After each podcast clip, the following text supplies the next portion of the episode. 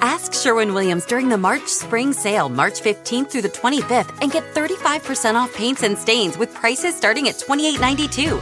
That means 35% off our most popular color family, blue. Psychologists have found it to be soothing and relaxing, which makes it especially great for bedrooms and bathrooms. And of course, get 35% off all of our other colors. Shop the sale online or visit your neighborhood Sherwin Williams store. Click the banner to learn more. Retail sales only, some exclusions apply. See store for details. With my busy life, I use Shipt same day delivery to keep up. When I need a jar of extra creamy peanut butter delivered, I know my personal shopper Amber will come through. And if it's not on the shelf, she asks them to check the back. Shipt. Delight in every delivery. Learn more at shipt.com.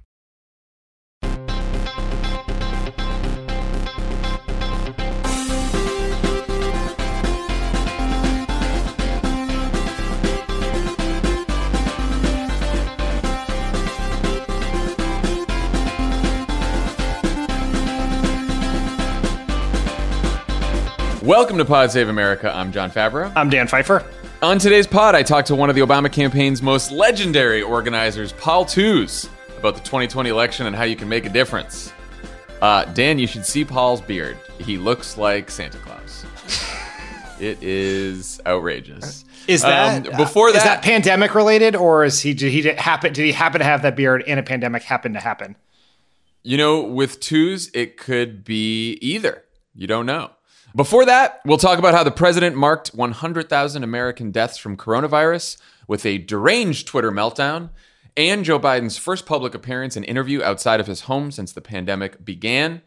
But first, be sure to check out Pod Save the World this week. Tommy and Ben explain how China is trying to crush dissent in Hong Kong and how the Trump administration is increasing the risk of nuclear war by walking away from decades old bipartisan arms control agreements.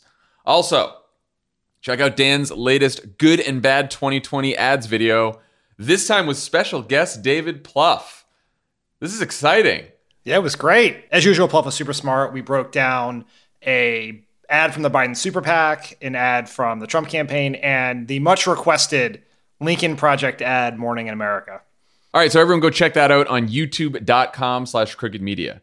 Uh, finally, if you haven't adopted a swing state, what are you waiting for? Dan, would you like to make a pitch for your adopted state of North Carolina since Lovett and Tommy and I all did ours on Tuesday's pod?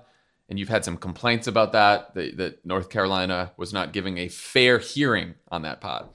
Look, my complaints about this date back before that podcast. You may remember Oh, wow. you had a, po- a little podcast called The Wilderness, I did. I which did. was very focused on Arizona, Wisconsin, Michigan. You even went to Florida, if I recall correctly. Yet you ignored. Dan, I only had money for four focus groups. yeah, and you and I and with and you made choices, and those choices included ignoring the state of North Carolina. Not only have I adopted North Carolina, it is a Pfeiffer family project.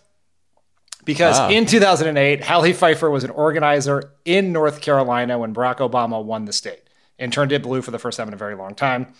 Here is why I think people should pick North Carolina. Look, adopt any state. We want we will we will take whatever states get us to 270. But here is why North Carolina is important. It's a three first state.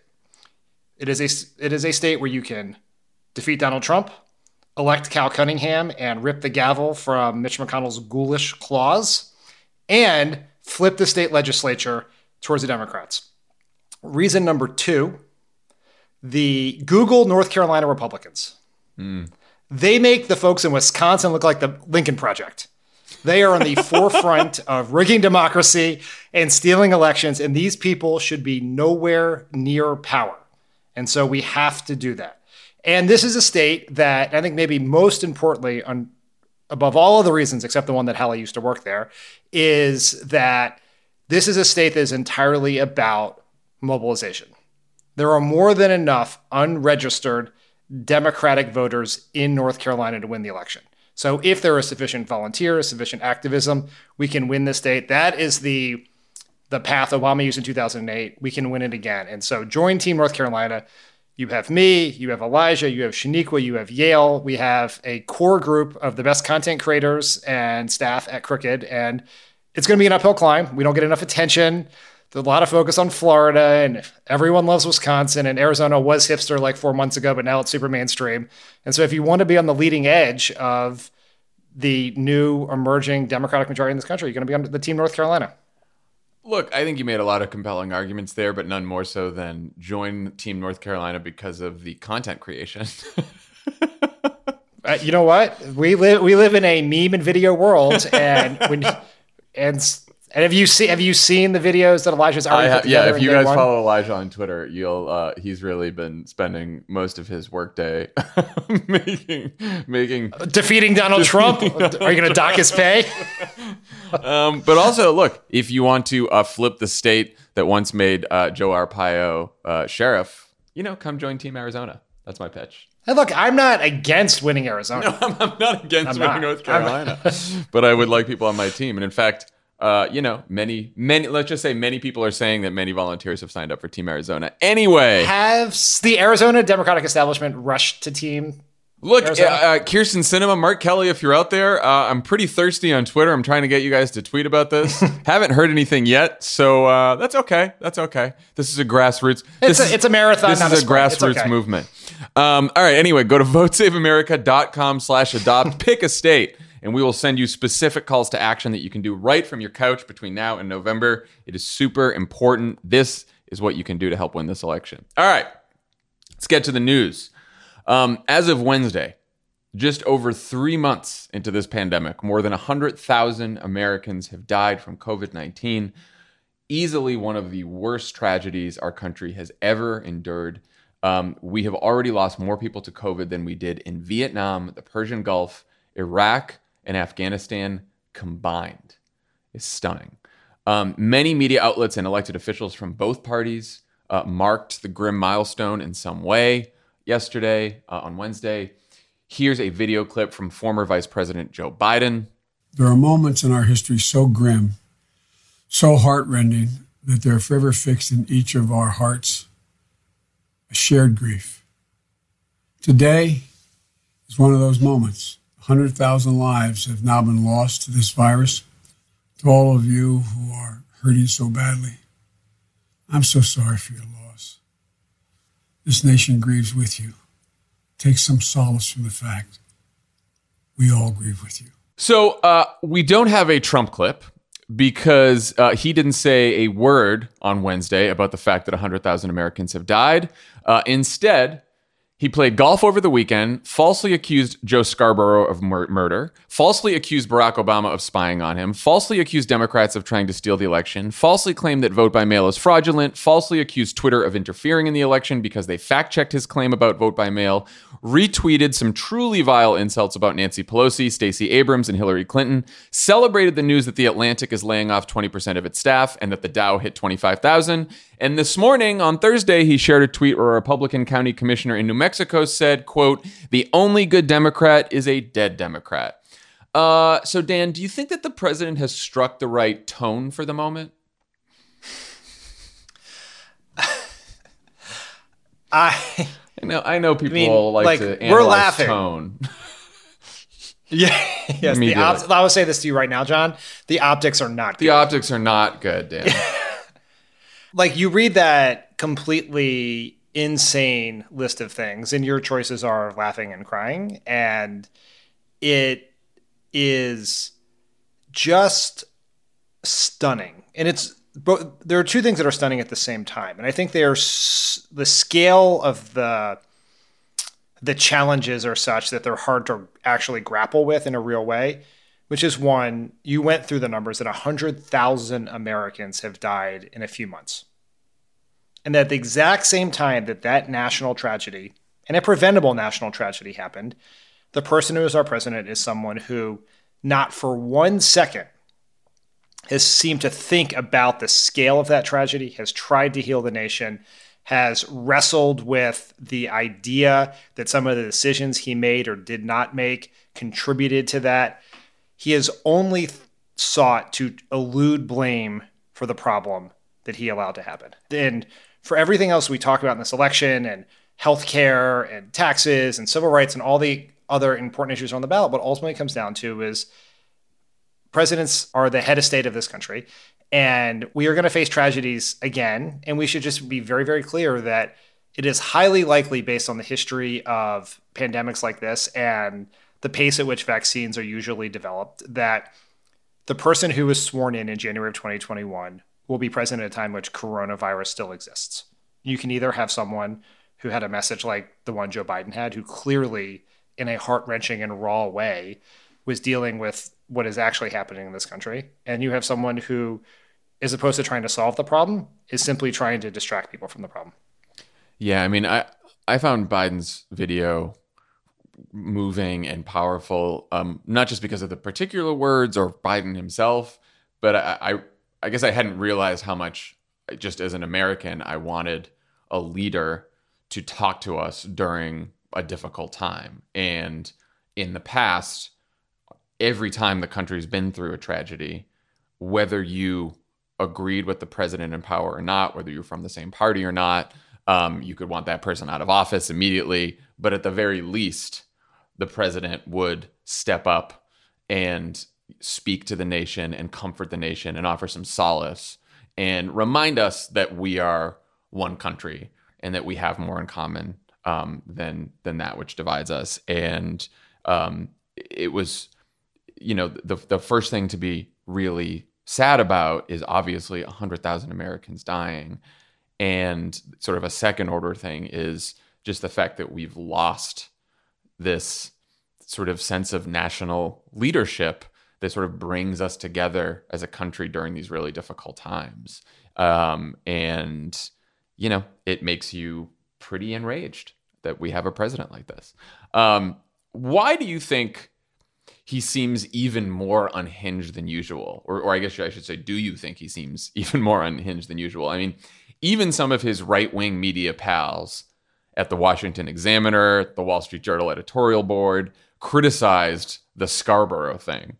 The idea that in the midst of all this, he's been on this like multi day rampage spreading some deranged conspiracy theory about a cable news host um, that just has no basis in reality whatsoever, and he just won't give it up. Like, what is going on with him? I think just to be so people have the information they need, we should explain why the Scarborough conspiracy theory is false yeah. and what the facts are, which is that when Joe Scarborough was serving in Congress many years ago, he had a 28 year old intern who died in the office from a head injury. The medical examiner determined that the woman passed out and hit her head due to an undiagnosed heart condition. The law, law enforcement accepted that explanation, uh, the family accepted that explanation, and we've moved on. This has been a conspiracy theory that has been swirling on the nether regions of the internet for a long time. And Donald Trump, because he saw it in his political interest or to deal with the grievance of being mm-hmm. criticized for his performance as president, decided to use the presidential bully pulpit to communicate this to millions of people without any regard for the family of the woman who passed away. I just, I mean, I'm glad, I'm glad, thank you for, you know, providing all the facts about that so people know. But it's just like, again, it is, you know, from the day that Donald Trump started running for president until maybe the outbreak of the pandemic, we talk about these little, these tangents, these crazy conspiracy theories um, of Trump's you know, every time we have a podcast. Now, as we're sitting here looking at the fact that 100,000 Americans have died over the last three months, it just seems even more bizarre and deranged that he continues to talk about this shit while the nation is going through one of its worst crises in history. I do understand from the Trump campaigns, just from a pure political perspective, they have decided we want to pretend the pandemic doesn't exist anymore.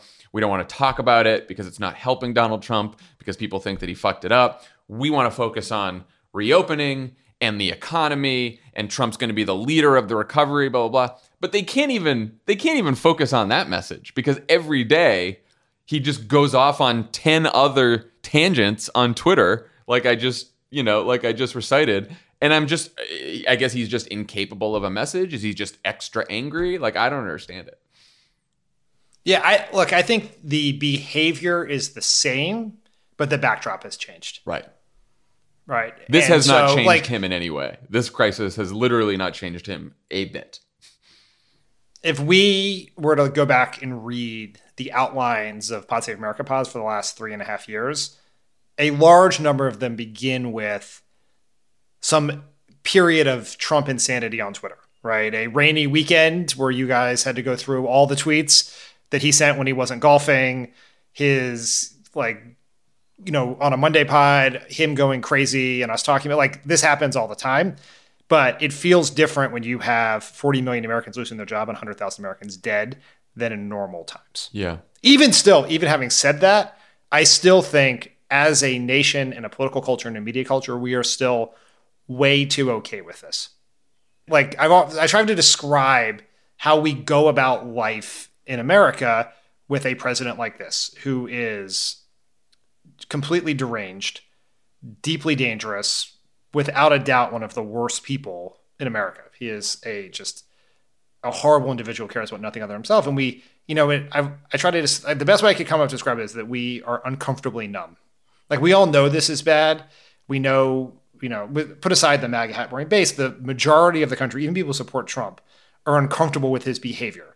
But this, the short term danger of him being president, the long term consequences of the fact that someone like Trump could become president are like too much for us to wrestle with. So even in a pandemic, you know, this is treated as a news story, but not sort of the cataclysmic event that it, it would move people's opinions about who our president is and what he's doing. I mean, you know, w- when I woke up and saw him share the tweet about that asshole in New Mexico who said the only good Democrat is a dead Democrat, who, you know, and it's, of course, this is all classic Trump. And, and the guy was like, oh, well, I didn't mean that literally. And then he goes on to say, oh, but I would uh, give Gretchen Whitmer and and Ralph Northam a choice, um, either hanging or, or, or firing squad. You know, so uh, whatever.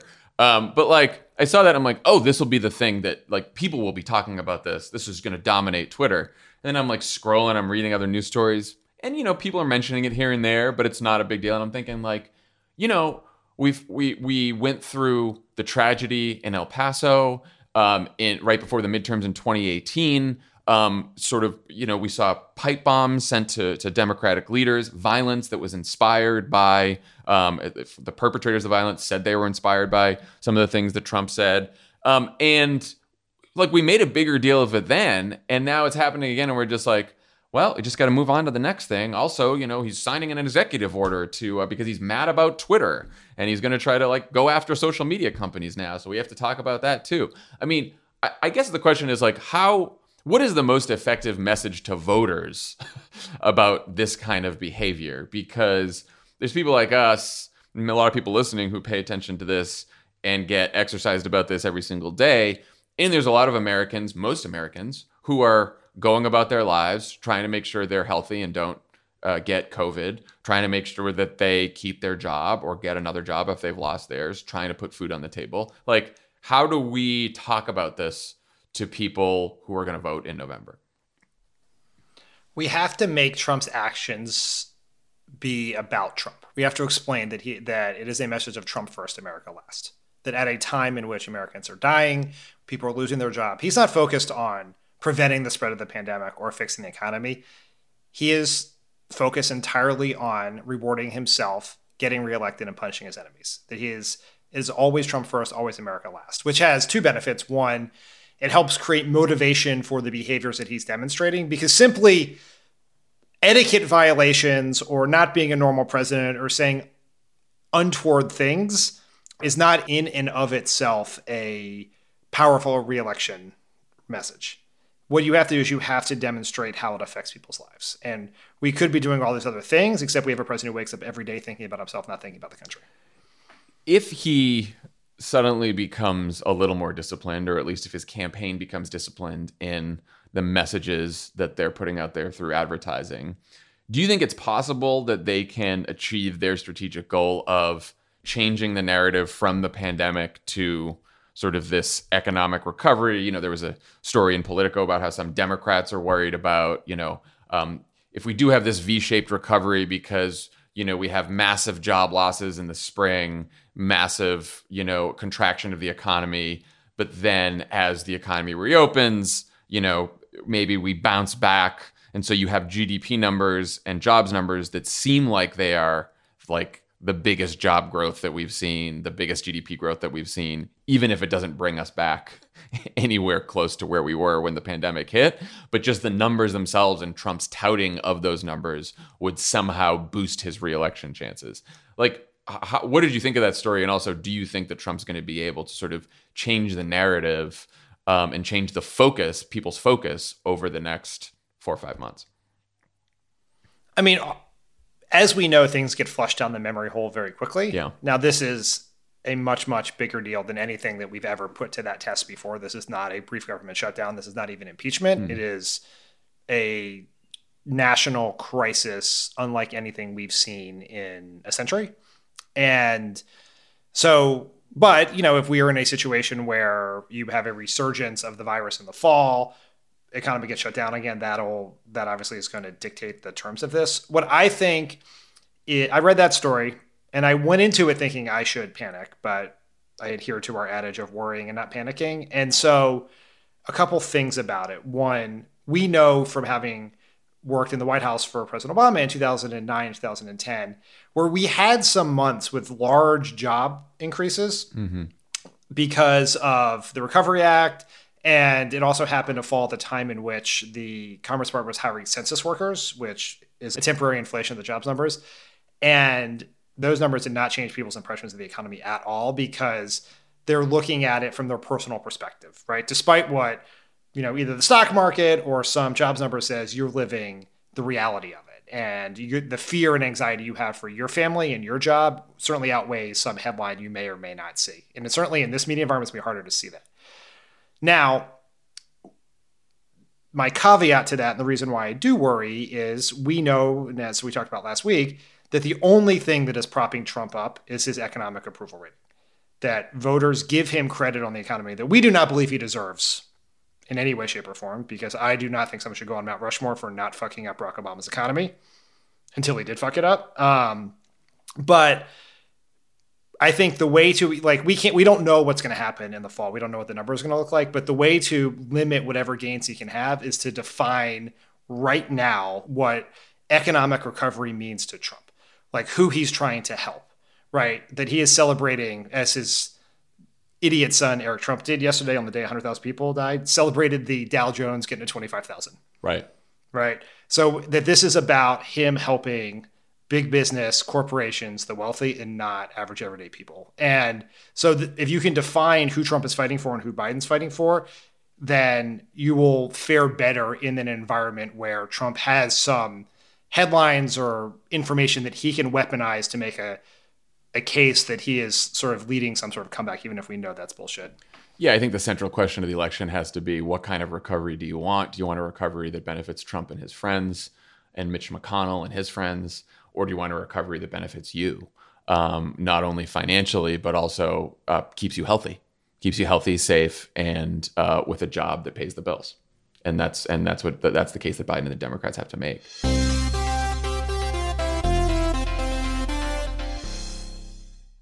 Dunkin' cold coffee can be brewed at home in your Keurig coffee maker with Dunkin' cold K-cup pods.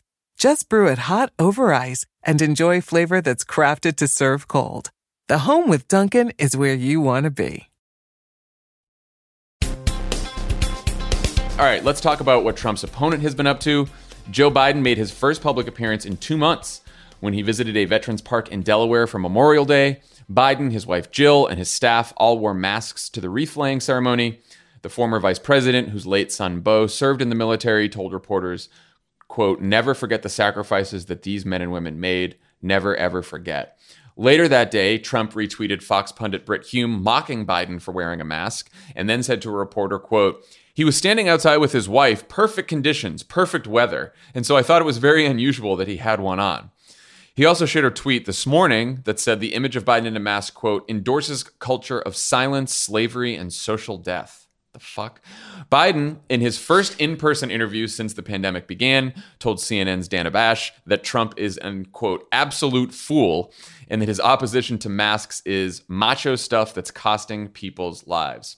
All right, before we get to the mask issue, what did you think of Biden's decision to leave his home and do a Memorial Day event? Should he do more things like this? I mean, it was it was great to see him out there. I think it got tremendous amount of attention. It seems like uh, the fact that he had been in his house, or been such a narrative around him being in his house, and that he went out and did it and wore a mask, right? All of that created serious conversation. I think this is where the campaign is headed, which is to try to find things to do that are consistent with the guidelines in Delaware where Biden lives and the safety of not just the candidate, but the Secret Service, the staff, and everyone who has to travel with a presidential nominee. Um, and I, you know, I think we will, you know, I don't know any specific plans, but I think we will begin to see some more things like that. But it's going to be limited given the constraints at which he's under. But it obviously will ramp up over time. Yeah, I mean, look, and in Delaware, they're starting to um, relax some of the uh, social distancing regulations uh, that they've put in place, some of the restrictions, um, and and and so has every state at this point. You know, now I think all 50 states have some tentative plans for reopening. I think in Delaware Governor Carney announced on Tuesday that outdoor gatherings of up to 250 people um, are allowed with precautions, face covering, social distancing, et cetera. Um, so I, I, do think it's important that, you know, and I'm sure the, the Biden team is working on this, but like to figure out, you know, public events that are not in his house um, that are creative in the sense that they show Biden out on the campaign trail, but also make sure to protect him and the people around him, like you said. Um, all right, let's talk about the masks. So, the latest Navigator tracking poll shows that nearly 75% of Americans are in favor of wearing masks, including more than half of Republicans. Two thirds of Americans disapprove of Trump's refusal to wear a mask, and the vast majority of people in both parties want their elected officials to wear masks inside. So, why is Trump trying so hard to make this some kind of polarized culture war? Uh, is there a strategy here? Is he just being an asshole? Like, wh- what do you think? Well, I think probably both. Yeah. So I think on the asshole front, I think he he just has this natural instinct for trying to find wedge issues. Like he knows he does better in a period of time of division. Like he succeeds through polarization. And so he's trying to create this wedge between people who don't want the virus and scientists and local officials and his voters. It's not really clear. Now i'm not a political expert on any level but i'm pretty sure that on a 75 18% issue you do not want to choose the 18% side but that's where he is. I think to the extent that there's a strategy and i think I always think Trump's decisions are more instinctual than intellectual. Yeah. I think that's probably patently obvious thing to say, and instinctual maybe giving him too much credit. Um, but is like if you are trying to pretend like the virus either never happened or is not here, right? Is that we like if you believe you need to return to normal to be able to get the economy going and return to your really comfortable 44% average approval rating, then having people wear masks is a constant reminder of your potentially your failure to prevent the virus from spreading as it did. And so, like, I think that's why he naturally does not want people to be wearing masks around him because it reminds perhaps himself of his failure, but also reminds the public of his failure. I thought uh, I was looking for some Trump ally official to actually give an explanation of why he keeps shitting on mask wearing and why this has become a fucking thing on Fox News and all the rest of the um, wackos on the right. Eric Beach, who is the co-chairman of one of Trump's super PACs, said this to the Washington Post, quote, "There is this capitulation that Biden seems to have. Believe the science, don't question anything and don't show any leadership. Whereas Trump understands that we should question science and should question data." I mean, it, that's it. That's it. Biden, we, we are criticizing Biden because he believes in science. And Trump knows what real leadership is not believing in science. Do you think Trump and Eric Beach, whoever he may be, questions gravity? a real leader says to themselves, is the world really round?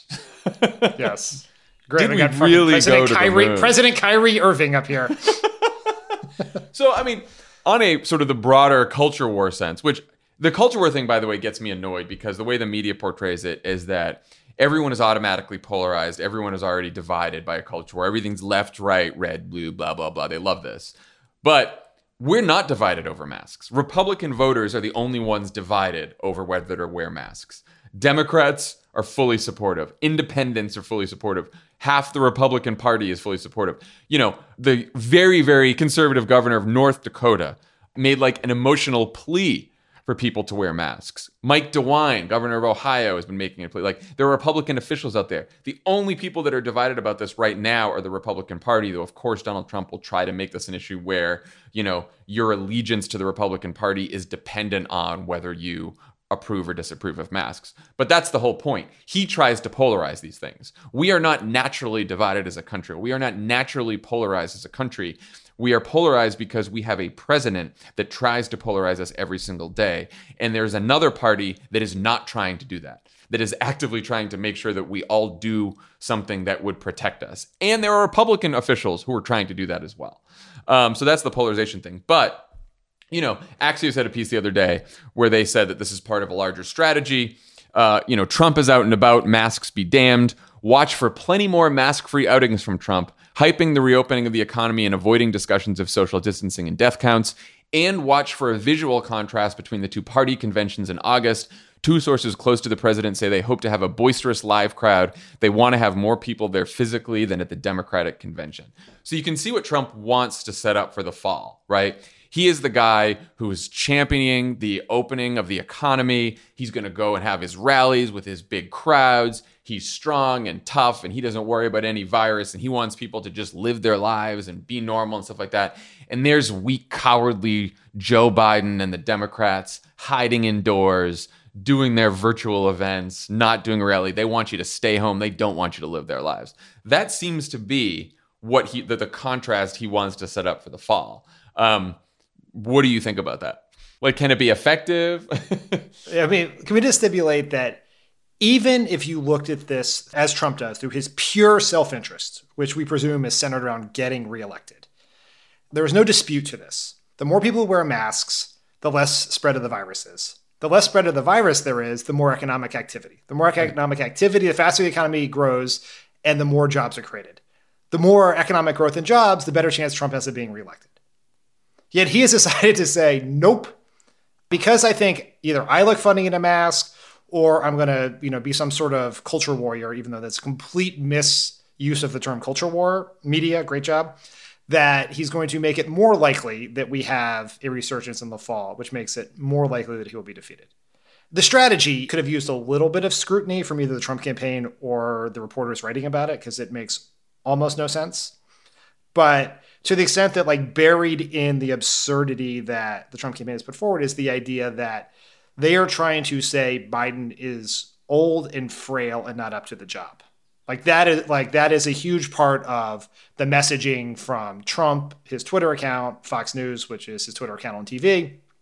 And the one way to do that is a contrast of images of Trump in factories or in front of crowds and Biden in a mask in his basement or whatever else. Like I don't think the Biden campaign is going to allow that to be the exact contrast but they're trying to show that Trump is up to the task and that even if you have questions about Trump, Biden is definitely not up to the task of getting the country out of this mess. And they're trying to, which is not bad political strategy. I think it's a tough task, is to flip the crisis on its head and turn it into an asset for Trump as opposed to uh, a weakness. Yeah. And all I would say is, you know, Republicans want the frame to be you know, Trump wants everything open, Democrats want everything closed. And then they want to force Democrats to either say, yes, things should be closed because we want to keep people safe, or no, we're opening some stuff, but we want to, you know, they want they want the frame to be open closed. And I think Democrats need to pull it out of that frame and say that Trump wants to do nothing about the crisis except things that help his reelection. That's the only he has no plan. He has no plan for jobs. He has no plan to stop the spread of the virus. He has no plan to put you back to work. He has no plan to help you in any way. He has one plan, and that plan is to get reelected. Democrats want to keep you safe, keep you healthy, put you back to work, make sure you can pay your bills. We want to do something about this crisis that is both a health crisis and an economic crisis. He doesn't want to do anything. And he has proved that he hasn't done anything yet. Which is why we're still in the mess that we're in. So I just think it's like a it's we can't let it be a frame of they're open, we're closed, which as you saw from the lazy reporting on this, the media is very, you know, they're willing to like buy into that frame that it's red, blue America, culture war, masks, no masks. You can see how the media is going to eat this up. And I think we're going to have to work harder to sort of pull it out of that frame. I agree with everything you said, except I would offer one addendum, which I think mm-hmm. we should give Trump two plans get reelected, help his wealthy friends and corporations. Because yeah, I think poli- I think the public assumes with some reason that every politician wants to get reelected. So that's not a, that's not yeah. necessarily a deficit. Yeah. But if you can point out the plutocratic economic part of this, I think that also will help. That's right. That's right. But okay. to, but the point of that is that requires Democrats to also have a plan. A specific plan for real. Yes, which it does. I have no doubt that the Biden campaign is working on somewhere, but we're it can't plan always beats no plan, right? And currently we're in a no plan versus no plan world, and so we need a plan. Yeah, and, and when we say plan, you know, we don't mean your like 20 page policy prescription that's on your website somewhere. Like a plan that every voter, or at least every organizer, can recite to every voter um, easily. So the Trump campaign is also attacking Biden for comments he made at the end of an interview on the Breakfast Club last Friday with Charlemagne the God. He said, quote, if you have a problem figuring out whether you're for me or Trump, then you ain't black. Uh, Biden later apologized in a call with black business leaders and told them that he shouldn't have been so, quote, cavalier, saying, quote, I know that the comments have come off like I was taking the African American vote for granted, but nothing could be further from the truth. I've never ever done that, and I've earned it every time I've run. Of course, Trump campaign is already running digital ads and selling You Ain't Black t shirts. Very subtle as usual. Um, Dan, what was your reaction to Biden's comments? you know, as someone who has staffed many, many interviews for political candidates and presidents, I don't think I've ever seen someone make a mistake so close to the finish line. Because I watched whole. Like, I, I, woke up and I heard about it on Twitter, and I watched the 18 minute interview, and I'm like, wait, where is this? Where is this? And then I'm like, they're leaving. They're ending the interview. It's I don't see it. Did someone make a yeah. mistake? And I was like, oh, there it is. There it is at the very end. yeah. Yes. It was after he said bye. He made the mistake, uh, and it was very clearly a mistake. It was the obviously the wrong thing to say. I did think as the day went on that you can understand the media ecosystem incentives that cause some politicians to never apologize, mostly Republican politicians. Now, I want a politician, a president, a presidential candidate who is willing to admit they were wrong and to apologize when they cause offense. So I think that's the right thing to do. But I'm sitting there, this happens, or you know, the Trump campaign puts out the T-shirts, everyone is reacting to it. There's a Twitter swirl. You know, the world kind of moves on a little bit, at least in terms of the online conversation about it. And then I'm holding my phone in my hand, and I get nine news alerts. That's like Biden apologized, Biden apologized, Biden apologized, Biden apologized, and it becomes and so you see that somehow we live in a world where Biden gets a hundred times more coverage than Trump for saying the wrong thing and apologizing than Trump does for saying the wrong thing and never apologizing. Right. And like Biden was right to apologize. It is the morally right thing to do, obviously, and in the medium and long term, the politically right thing to do. But like it is not treated the same way or fairly. And there, there's a real asymmetry in how these things are covered. Yeah, I mean, it's back to the conversation we've had a million times about like 2016 and how there haven't been many lessons learned from 2016 at all. And I think it is a we we can yell about it and yell about media coverage, but it's going to be a dynamic that we all have to deal with between now and November. That anytime Biden makes a mistake, it will be on somewhat of an equal plane as Trump mistakes that are a thousand times worse. um, but you know, this goes to why Trump thinks he can benefit politically from this. Like, I think the Trump people know that he's one of the most racist people to ever hold office. I mean, he's he says racist things ten times a day, um, and yet they think this will benefit them politically. Why? What? What? what what's their strategy here? You know, I there's a whole bunch of stories that like behind the curtain stories about the Trump campaign effort to court African American voters, and they're very in depth. And I think, in fairness to the reporter, is pretty skeptical of both the efficacy and sincerity of these efforts. But they're putting real resources behind this. Like they have a show on the Trump app that is called Black Voices with Katrina Pierson and others. They have you know there's a lot of merch. There's you know they're putting up signs and storefronts in african american communities.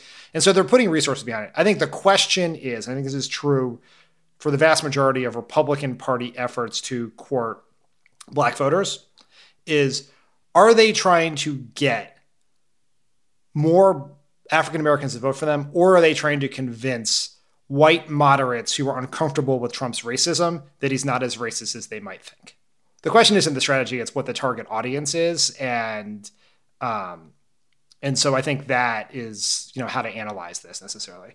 I also think they don't necessarily think they can get um, a lot of black voters to cast their ballots for Trump, but they do think that they can get some small percentage of black voters, particularly young black voters, who do not have a long time attachment to the Democratic Party as older black voters do, to stay home, right? Yeah. Which is what they tried to do in 2016 with some success. And if you look at the places where we need to win in Michigan, around Detroit, in um, uh, in Pennsylvania, around Philadelphia, and in you know a little less so in Wisconsin, I think. Um, but there are places where they think if they can shave the margin just a little bit, that can make the difference. And I do, you know, my issue with Biden's comments, which he was, you know, I'm glad he he apologized for, is I think for a lot of, at least this is what the data shows. I think for a lot of older Black voters, they probably care less about that. They do have a long time attachment to the Democratic Party, and they understand that, you know, of course, we're not going to vote for Trump, and they they have an affection for Joe Biden. But I think there's a lot of young people of color, and this is true of young people in general, who don't really have an attachment to either party. And the reason they don't have, they, they, they could have very liberal progressive values. But the reason that they don't have an attachment to either party is they don't see that anyone has done anything for them to make their life better over the last several years. And they're, they're worried about their job prospects. They're worried about um, police brutality and, and police violence, which we're going to talk about in a second. Um, they're now worried about how they've been disproportionately impacted by this virus. And again, they look around and they see no one seems to care. And all these politicians say the same thing around the election time. And yes, Trump's racist. And I get that. But where are the Democrats? Where is Joe Biden? What have they done? And so when you hear Joe Biden say, you know, you ain't black, they think, well, you know, why? And, and this is what Charlemagne said to him. Charlemagne's like, this isn't about Trump. I don't like Trump. I'm wondering, as president, what are you going to do for my community? How many times have politicians shown up in black communities to ask for votes. And then after the election, nothing happens. And we can say that Democrats have been fighting really hard to improve life in black communities and that the reason that it doesn't happen is because Republicans have obstructed us in Congress and they've stopped us at every turn and all that kind of stuff. And, and it's all true. But again, when all you see is a bunch of politicians talking and then you don't see improvement come to your community, over time, you're going to have less of an attachment to that party. And to me, that is and it, and it goes way beyond what Biden said and apologized. That's that's fine. But I think a big challenge in this election, I mean, you know, black turnout went down between Obama and Hillary, and that's somewhat understandable. He's the first black president. And then already in polls, you know, Joe Biden is not receiving the same share of the black vote in polls that Hillary Clinton did, and particularly that's fo- that's concentrated in young voters and and we've talked about this before in the in the universe of up for grabs voters they are disproportionately young and disproportionately people of color right now. And you know I, I think the question is aside from this gaffe aside from what the trump campaign's doing what would biden not taking black voters for granted actually look like?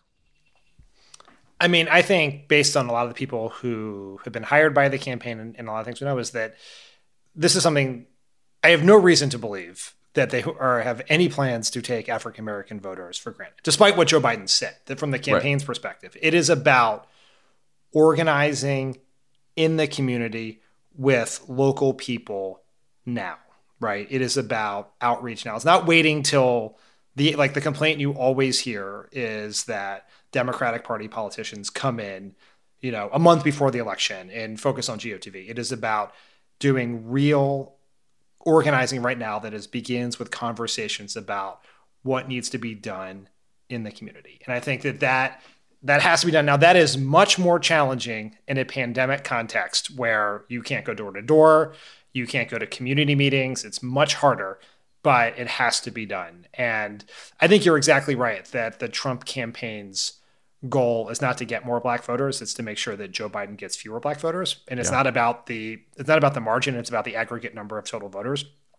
And that and if i was in the trump campaign if you look at you know you always want to find sort of the the inefficiency in uh, the system that you can exploit right? And so if you know that you only have to move a group of voters two points to change change the outcome that is a very efficient way to spend money and yeah. so that is why that is why they are focused on it. Because if you just you change that number by two or three points in Wisconsin or Michigan or Pennsylvania or North North Carolina, for example, you're going to win as opposed to losing. And you know we have to be very wary of that, and we can, but you know not just Joe Biden, but the entire party can take nothing for granted, and we have to be. And it is not enough to just yell that Donald Trump is racist. We've actually seen research that shows that that is the one of the least persuasive arguments with African American voters who we need to get bring back into it's, our camp. In fact, it's more persuasive to white liberals than most yes. African American voters. Yes, because um, they understand that, and this is part of what our next topic is. They understand that racism is structural and is much bigger than just Donald Trump's tweets. Well, right? and, and on that note, you know, the other important thing to note here as we're having this conversation, you know, there have been a series of very horrific instances of racist violence and discrimination over the last several weeks. Um, we're now in the third day of protests in Minneapolis over the murder of George Floyd, a black man who died after he was pinned down and suffocated by police while he begged for his life. Um, I would highly recommend uh, listening to Akilah Hughes talk about this on Wednesday's episode of What a Day. It's very powerful. Um, the officers have been fired but not charged with anything yet.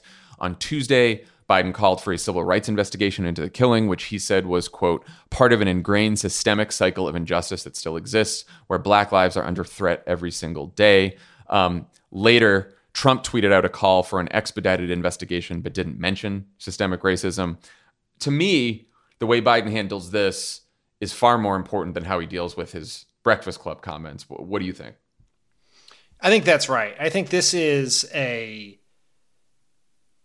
very important conversation to have. And it's a very different one than we normally have. And I think it has to be one that's very honest, which is most of the time in the context of Pod America, we talk about these things, we talk about them in terms of how winning the election will change things, right? Where, you know, you're concerned about whether the ACA is around or whether more Americans should get access to health care or whether we're going to stop destroying the planet and try something different.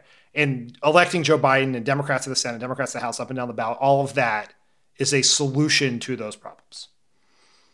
That we should like no one should be naive. No white liberal should suggest that somehow winning this as collection is going to fundamentally change the dynamics that are at play here, right? Between the racism we saw in Central Park, the obviously the, the police violence that has plagued our communities for a very long time that we're only paying more attention to now because of smartphone videos or showing it.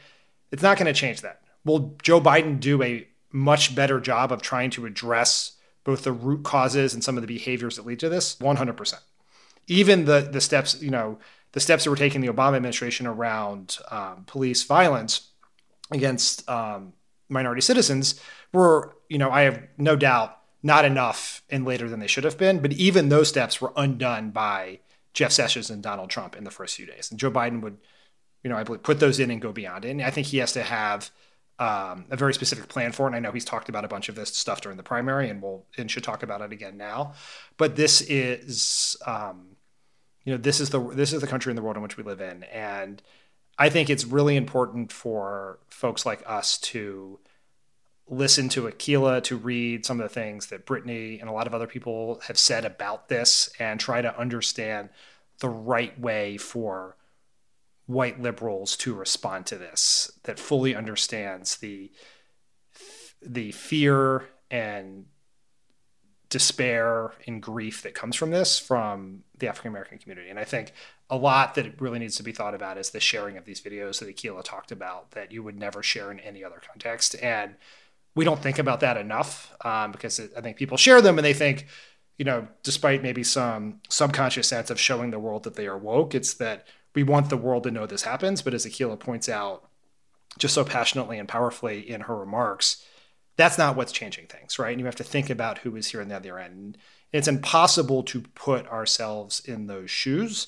But I think about the comments from Christian Cooper in the New York Times, where he, you know, he is the person who was in Central Park as a bird watcher and got in this altercation with a woman about um, her dog being off the leash.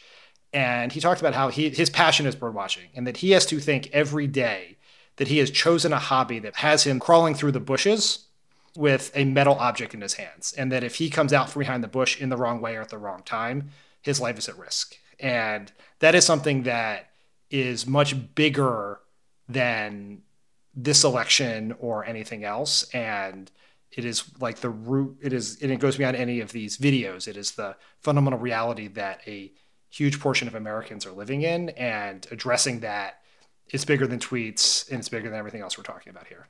Well, and I mean, back to our earlier conversation about, you know, sort of uh, a, needing a president who can help the country grieve during a time like this, right? There is Biden, of course, needs plans for this, and he'll have plans, and I don't doubt that he will, and he'll say the right things, and he'll um, and he'll have the right kind of plans to address this, hopefully. But more important than that, maybe even more important than that, is speaking about it in an honest way and showing that he gets it, that he gets at the core what this is really about, that he, you know, that I mean, we have now seen protests in Minneapolis over the last couple days. There were protests here in LA about this. This could continue, and as the country is sort of going through this turmoil, and especially as the Black community is um, sort of demanding rightfully that people understand what they have been going through and fearing for so long in this country. We need to have a president. We need to have leaders who show that they understand that and that they can help heal the country and help find justice. And that is not, like I said, that is more than just plans. That is constantly talking about this, making this part of your message, making this part of the everyday discussions you have, not siphoning it off so that you're only talking about it when something pops up in the news, but that you're talking about it through this whole campaign. And um, you know, it like it's it's just getting the message out there. It's like what we've been talking about with everything else. And so I do think that's that's something that the Biden campaign needs to be focused on. One last question on this: Do you think any of this will impact Biden's VP selection? Should it? I don't know. Obviously, none of us know, and it's always the always important stipulation in discussion about rumors, reporting around VPs is in almost every in every case the people who talk don't know, and people who know don't talk. So, right. you know, you see, you, know, you, you hear reporting about you know Biden Biden's down to these two people or this person's every favorite. No one no one actually knows, and I actually frankly think Joe Biden does not know right now who yeah. his short list is because he said uh, last night at a fundraiser he would probably make a decision around August 1. Right. And so if you just based on schedule, it's unlikely that the vetting and other processes and certainly the interviews have happened yet. I don't know whether this will have an impact on it. Um, you know, polling to the extent we've seen it shows that it's not really clear. You know, some polling suggests that some people may add more to the ticket. There's a story out today that some polling that Stan Greenberg, a Democratic pollster, did says that Elizabeth Warren would be the best option. I've seen polling that says it doesn't make a huge difference. I think the the question will be beyond all of the you know the, the specifics of these individual things is like what is the impact of a sort of a larger meta conversation in our politics about Joe Biden specifically not picking a woman of color.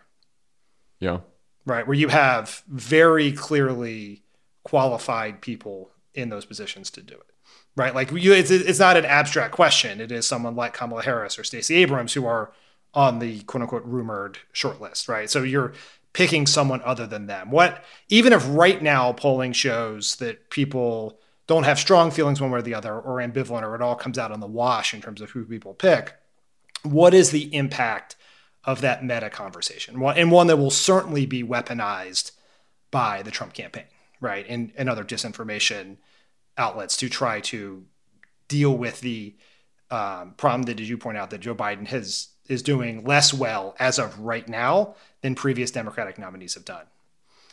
And you know, it is complicated. You know, you mentioned the the Politico story about Stan Greenberg's polling, which pointed to Warren as the best option. Um, Morning Consult did a poll this week that found Warren would have the biggest net positive impact on Biden's candidacy among all voters, but particularly among black voters and young voters, more so than Kamala Harris or Stacey Abrams, though it's fairly close with black voters. Um, and you know, also it, it, we have to recognize that Elizabeth Warren's name ID, name identification, is greater than Kamala Harris or Stacey Abrams, especially Stacey Abrams. Um, but so you know, first you have to understand, like we don't know for sure that picking a woman of color in this scenario when you have Elizabeth Warren would attract more voters of color to the ticket. We just don't know that uh, as we're sitting here today, just being pundits. Um, I will say, of all of the uh, potential picks, you know, Politico has a story this week quoting black activists who don't want to see Amy Klobuchar as as the pick. Um, and in the Washington Post, Jonathan Capehart points to a 2019 headline from their paper that read, as a prosecutor in heavily white Minnesota, Amy Klobuchar declined to go after police involved in fatal encounters with black men. I do think with this happening in Minneapolis right now, the fact that Amy Klobuchar was the Hennepin County attorney for a long time, um, that is obviously going to raise some questions about her as a potential pick for, uh, or could raise a lot of questions for her as a potential pick among a lot of voters of color. So I think it's unclear the effect it has on Warren versus Harris versus Abrams, but I, I do wonder if it does have some effect on Amy Klobuchar. I mean, I just this is my guess, but it's an educated guess just based on having known and worked with Joe Biden for a long time. Is his first and foremost test is going to be are they ready? Which I think everyone who is on the rumor shortlist passes that test yeah. easily, right? That they could step because just for even if you didn't have a presidential nominee who was nearing 80 in a time of pandemic, you need to have someone who can step into the role. Yep. And I think the second and one which closely related is who is the best governing partner, right? And that is going to take precedence over the politics of it with him for just he's been vice president. He knows how important it is to have someone you can work with. You know, the relationship with Barack Obama was so critical to him and his experience there and the contribution they were able to make to the country. And he's been around long enough to see how that works when they get along yeah. and when they don't get along, right? right. And but this is an election. It is the most important election in history. The politics will matter some. I think it'll be secondary, but these are going to be close calls where people are going to look at all of these things and there will be no obvious choice and you're going to have to make a gut because it's a dynamic it's not a thing you can know in advance. Right. Polling is not going to tell you who the right political choice is. It'll be how that choice is received it'll be how that person performs on the campaign trail and how that person performs at the de- conventions and at the debate with Mike Pence. Yeah, presuming Mike Pence is allowed to attend. all it can do is guide you. Uh, just ask John McCain. Um, all right, when we come back, um, we'll have my conversation with Paul Tewes from Organizing Together 2020.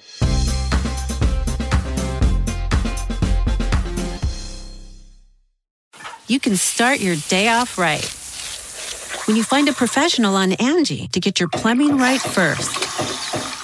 Connect with skilled professionals to get all your home projects done well. Visit Angi.com. You can do this when you Angi that.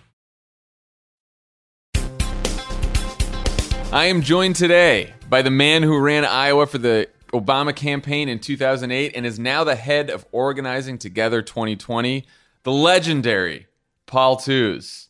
Welcome to the pod. Well, I'm very excited to be with you. I, I think I did this once before with you guys back when Tommy was doing an Iowa series, and it seems about every four years I'm popular for about two weeks when people start talking about Iowa. So it's good to be not just talking about Iowa.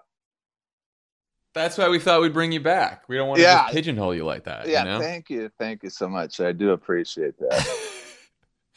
um, so I want to dig into organizing, but first I want to get your perspective on the overall state of the race. Where do you think things stand right now? What are Biden's biggest challenges and what are Trump's biggest challenges? 30,000 foot view here. 30,000 foot. Well, I listen, I'm optimistic and I think uh, you know, about our chances. I and I do think people should be optimistic. Um, you know, I think this is this is going to be an election that's obviously a referendum on Trump, and I think, you know, from all the polling you see, and you know, and just in conversations, you know, people aren't satisfied. They're not happy. They're, you know, they're um, they want to make a different choice. Um, so I, you know, I feel optimistic. I do think you know, it's just incumbent upon and, you know, apropos to this conversation that people do their part. You know, this isn't, you know, I think a lot of people, you know, sit around and say, hey, let's wait for this Biden campaign to get going. Let's get moving. Um, you know, Biden's actually probably further ahead than where Obama was in 08. Um, uh, you know, we didn't start really getting going till July, August um, in the general. Um, so I, you know, I think he's further ahead there. You know, but I, I think it's it's incumbent upon all of us and and what we can do to affect this election. You know, that's really what organizing's about. Um, you know, that's where people come in on a day-to-day basis, talking to their neighbors, talking to their friends. Um, you know, and not being afraid to have that conversation and not being afraid to have an opinion. And so, you know, I, I feel I actually do feel optimistic. Um, you know about our chances, not only uh, with Biden, but you know for Democrats as a whole. And uh, you know, it's just a function of working hard and working from the heart and and getting out there and communicating with people and listening to people. Well, let's talk about that. So, you know, a lot of our listeners are all signed up, yep. ready to organize. Yeah, it's, but it's awesome. I think there's some other people. That, it's great, but I think there's some other people out there who are thinking, "All right, I'll vote, but you know, Biden won the primary with the smallest field organization of anyone in the race. So maybe it doesn't make that much of a difference. What do you say to that? Why is field, why is organizing so important? Well, I think you can ask Al Gore when he lost by what 320 votes. You can ask, uh, uh, you know, Hillary Clinton when she lost in, you know, I think it was collective 80,000 votes in three states. You know, every vote matters. It really does. And um, you know, organizing is important because I I still believe, and I think most people um, should believe this that politics is still about people you know it's it's it's still about uh, human interaction it's still about um, how we treat how we treat one another um, and i think if if you care about your community if you care about your country um, anyone can be involved in politics and everyone should be involved. Um, you know no matter what your opinions are um, uh, you know uh, this country needs that your community needs that and that should be your motivation. You know i think most americans do care about what's going on in their communities what's going on in their neighborhoods what's going on in their country. And um, um, you know being involved in in uh, political campaigns and volunteering and um, you know it's a good feeling um, you know i i just have so many great memories of every campaign office I've ever walked in, and you see, you know, volunteers coming in and out, and they feel good. They feel good about their role. They feel good about the effort they're making on behalf of the things they care about. Um, and I, you know, and I think that's just healthy for democracy, healthy for us as a country when individual citizens just feel great about their role. And you know, again, every vote matters, and um, every vote matters, and you know one volunteer hour here or two volunteer hours there can be the difference. And oftentimes it has been the difference. So um, you know for the sake of your heart go out and or you know get involved. And for the sake of your country and for the sake of talking to voters get involved i mean you know that certainly was the case in 2008 we always tell this story but you know you were running iowa i was in chicago and there were times in the summer of 2007 and the fall of 2007 where the national media narrative was Obama's behind, Hillary's going to win, Obama has no chance. And we were all pretty down in the Chicago headquarters. And then yeah, you, yeah, come out to Iowa, to you'd step into that. It was tough, right? No. And you'd step into that Des Moines office or one of the offices or one of the field offices in all the all the different counties in Iowa, and you'd feel this energy and enthusiasm that was just electric and it made you feel better about the race um, because I think when you're on the ground talking to people doing that work, it's such a different experience than sitting at a desk reading tweets, reading the news, looking at the polls, all that bullshit. It really is. It, it sort of it does something to you. Yeah. No. Listen, and and that's the thing. You know, I think. You know, I think especially you know even this is now 12 years later. You know, when I mean, boy, you see a new poll every five minutes, it seems. You know, that that people can affect change right in front of them. That, you know, obviously there's a bigger picture, but you know, I think most people want to know that what they're doing is making a difference. And that's very local. You know, um, all politics are local. And you know your ability to affect change happens neighbor by neighbor friend by friend community by community and you know i think that's the attitude people have to have um, in order to you know in order one to satisfy their own hearts and why they're doing this and two to affect change um, yeah. um, you know worry about and, and think about and focus on the things that are right in front of you uh, let's talk about organizing together 2020 you guys set this up before the primary was over to make sure that whoever won the nomination would have an organizing staff ready to hit the ground running um, how was this informed by 2016 Yeah, so it was created. Um, you know, organizing 2020 was really created by um, you know a, a few uh, uh, national unions, NEA, SEIU, and AFSCME, and then they went and through the Strategic Victory Fund. Um, you know, it was it was kind of this idea that you know the, the number one challenge of, of organizing is time. Uh, you know, it always is. You know, it's it's this idea. You know, I think you know back to 08 where Obama got good, um, and nobody really talks about this is you know we had to run a campaign in 50 states before the general election uh, we had time to you know train volunteers work with volunteers uh, get people energized get people organized. So it's a function of time. So you know our whole mission here was you know we wanted to uh, get organized early number one uh, in these states um, uh, you know get organizers trained up get volu- give volunteers a home give them something to do. Um, uh, and then third is you know to kind of create a little unity out there. You know i think we have organizers from 13 different presidential campaigns uh, you know as they um, you know came off of uh, uh, their own campaigns you know we hired them up and, and put them to work um, you know to develop some continuity. Um, you know so listen it's it's an idea you know born out by these unions that you know who know organizing better than anybody uh, um, that we get we just got to get ready and get going. And and the general election will happen. You know biden's in a good place. They're not you know they're probably ahead of the curve. They're not behind. And we just want people to be ready and give them something to do. So that's what we're doing. So you've always been someone who, you know, loves to send organizers out to knock on doors, to make phone calls. You believe in the team spirit of organizing, doing it side by side with other people.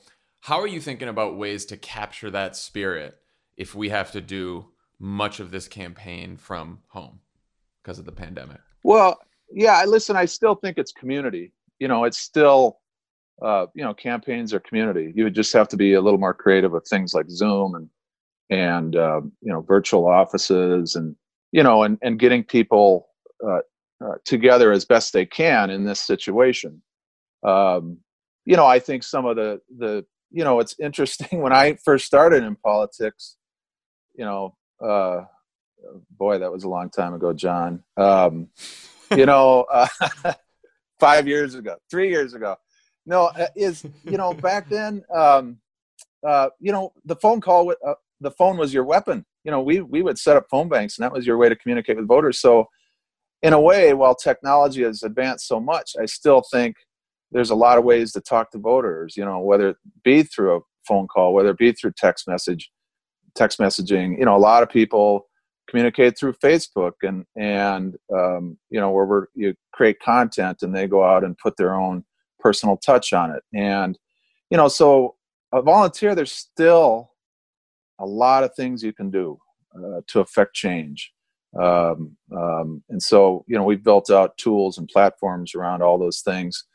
Um, but it's still about community and it's still about getting involved and along the way you meet a few people and you enjoy your time it's it's a invigorating Yeah. experience i mean as you know as you can attest to I, I sure can. Um, you know, we hear from a lot of people. We're doing this adopt a state program. People are sort of adopting one of the six battleground states, and you know, a, a lot of people say oh, they're they're concerned about volunteering outside of their communities and maybe being perceived as an outsider.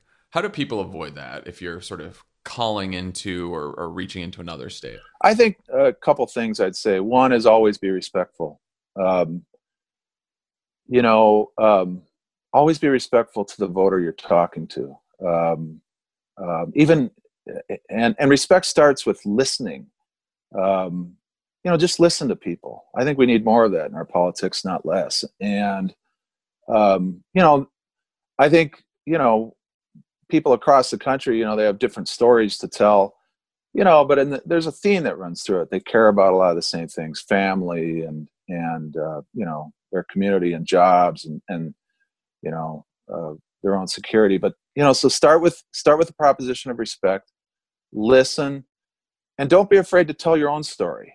You know, don't read from talking points. Tell your own story. Why do you care? Why are you taking time to do this? Um, and if you say it in a respectful way, uh, I think people listen. I do. Um, uh, and that's important. So, you know, every voice matters. Uh, this is a country. We're not a collection of, of 50 states and thousands of communities. You know, we're one country. And so I think people should feel empowered to, you know, whether you're from California or New York or Vermont or Wyoming to make a difference, and they can. So, one of Biden's biggest challenges is getting young people out to vote, especially young people of color. The pandemic makes this even harder. Uh, you know, some college kids may not even be on campus this fall. How can we organize in a way that gets young people excited to actively participate in this election and, and not be bystanders? Listen, it starts with young people talking to young people. Um, I think that um, you know, sending me, maybe you could do it, sending me in to talk to young people, boy. uh, but it, you know, it's it's it's know. that. I'm, I'm on the edge at this yeah, point. right. Uh, I, I think, but but it, it is like I, I think it's the idea that you know, um, this next generation uh, and le- and and leaders in there and people that want to be leaders in there need to take it upon themselves uh, to realize what's at stake in this election, uh, to get their fellow uh, citizens, you know, younger citizens engaged uh, and active. Um, you know, and I think also, you know, the, there's there's onus on Biden too to speak to those issues, um, and I'm sure he will. Um, um, you know, so I think it starts with those two propositions. I think it's it's got to be young people talking to young people about what's at stake, and then you know, Biden at some point and, and I know he's already done this, um, you know, really speaking to what they care about. Because that'll get them, you know. Yeah. Last question for you that I've been asking people. Uh, what's keeping you up at night about this election? And you can't say everything. um, I think participation is going to be the biggest thing. Um, you know, and I think, you know, at Organizing Together 2020, what we're trying to do now is you know, across these states. Um, fortunately, in our states, um, they're, um, um, you know, th- they're all have pretty good vote by mail rules, but is giving, you know, letting people know early, um, you know, what their options are in voting, um, guiding them through the process. Uh, you know, folks like you and me, and probably most of your listeners, think about politics and campaigns 365 days a year. Uh, normal, yeah. you know, uh, the normal American doesn't. We're not normal. Well, yeah, the yeah. normal American doesn't. you know, they may think about it three days before the election, and maybe it's too late. So I think these phone calls and this volunteering that you're doing um, is um, is important to educate people about their options and keep it in the front of their mind about uh, you know what are my voting options. Uh, um, so that that is what keeps me up at night. Is that um, you know will our traditional folks show up? Will there be confusion in the process? Um, and are we ready to handle that confusion? Paul Tewes, organizing together 2020. Uh, really looking forward to working with you guys. Yeah. On hey, this, can I uh, on this can initiative? I, can I give a shout out? You sure can. Okay, and you got to put this on the air. I So uh, Ashley Williams is our training director. Uh, she's she's Uh-huh. a great training director. She's going to be guiding everybody through this. Uh, she's a big fan of uh, your guys. Uh, Oh, listens nice. all the time. So Ashley Williams will be handling all the training, and she's probably one of the best in the country. So uh, people can feel good that uh, when they get trained through us, uh, that they're going to be in good hands. Another reason to sign up. Yeah. Ashley Williams will be leading the training. She's one of the best in the Yes. business. You heard it here first. Uh, Tewes, good talking to you, man. Take care. Thanks, Jon. Say hi to the boys. Thanks to Paul Tewes for joining us today. And uh, everyone, have a great weekend. We'll talk to you next week. Bye, everyone.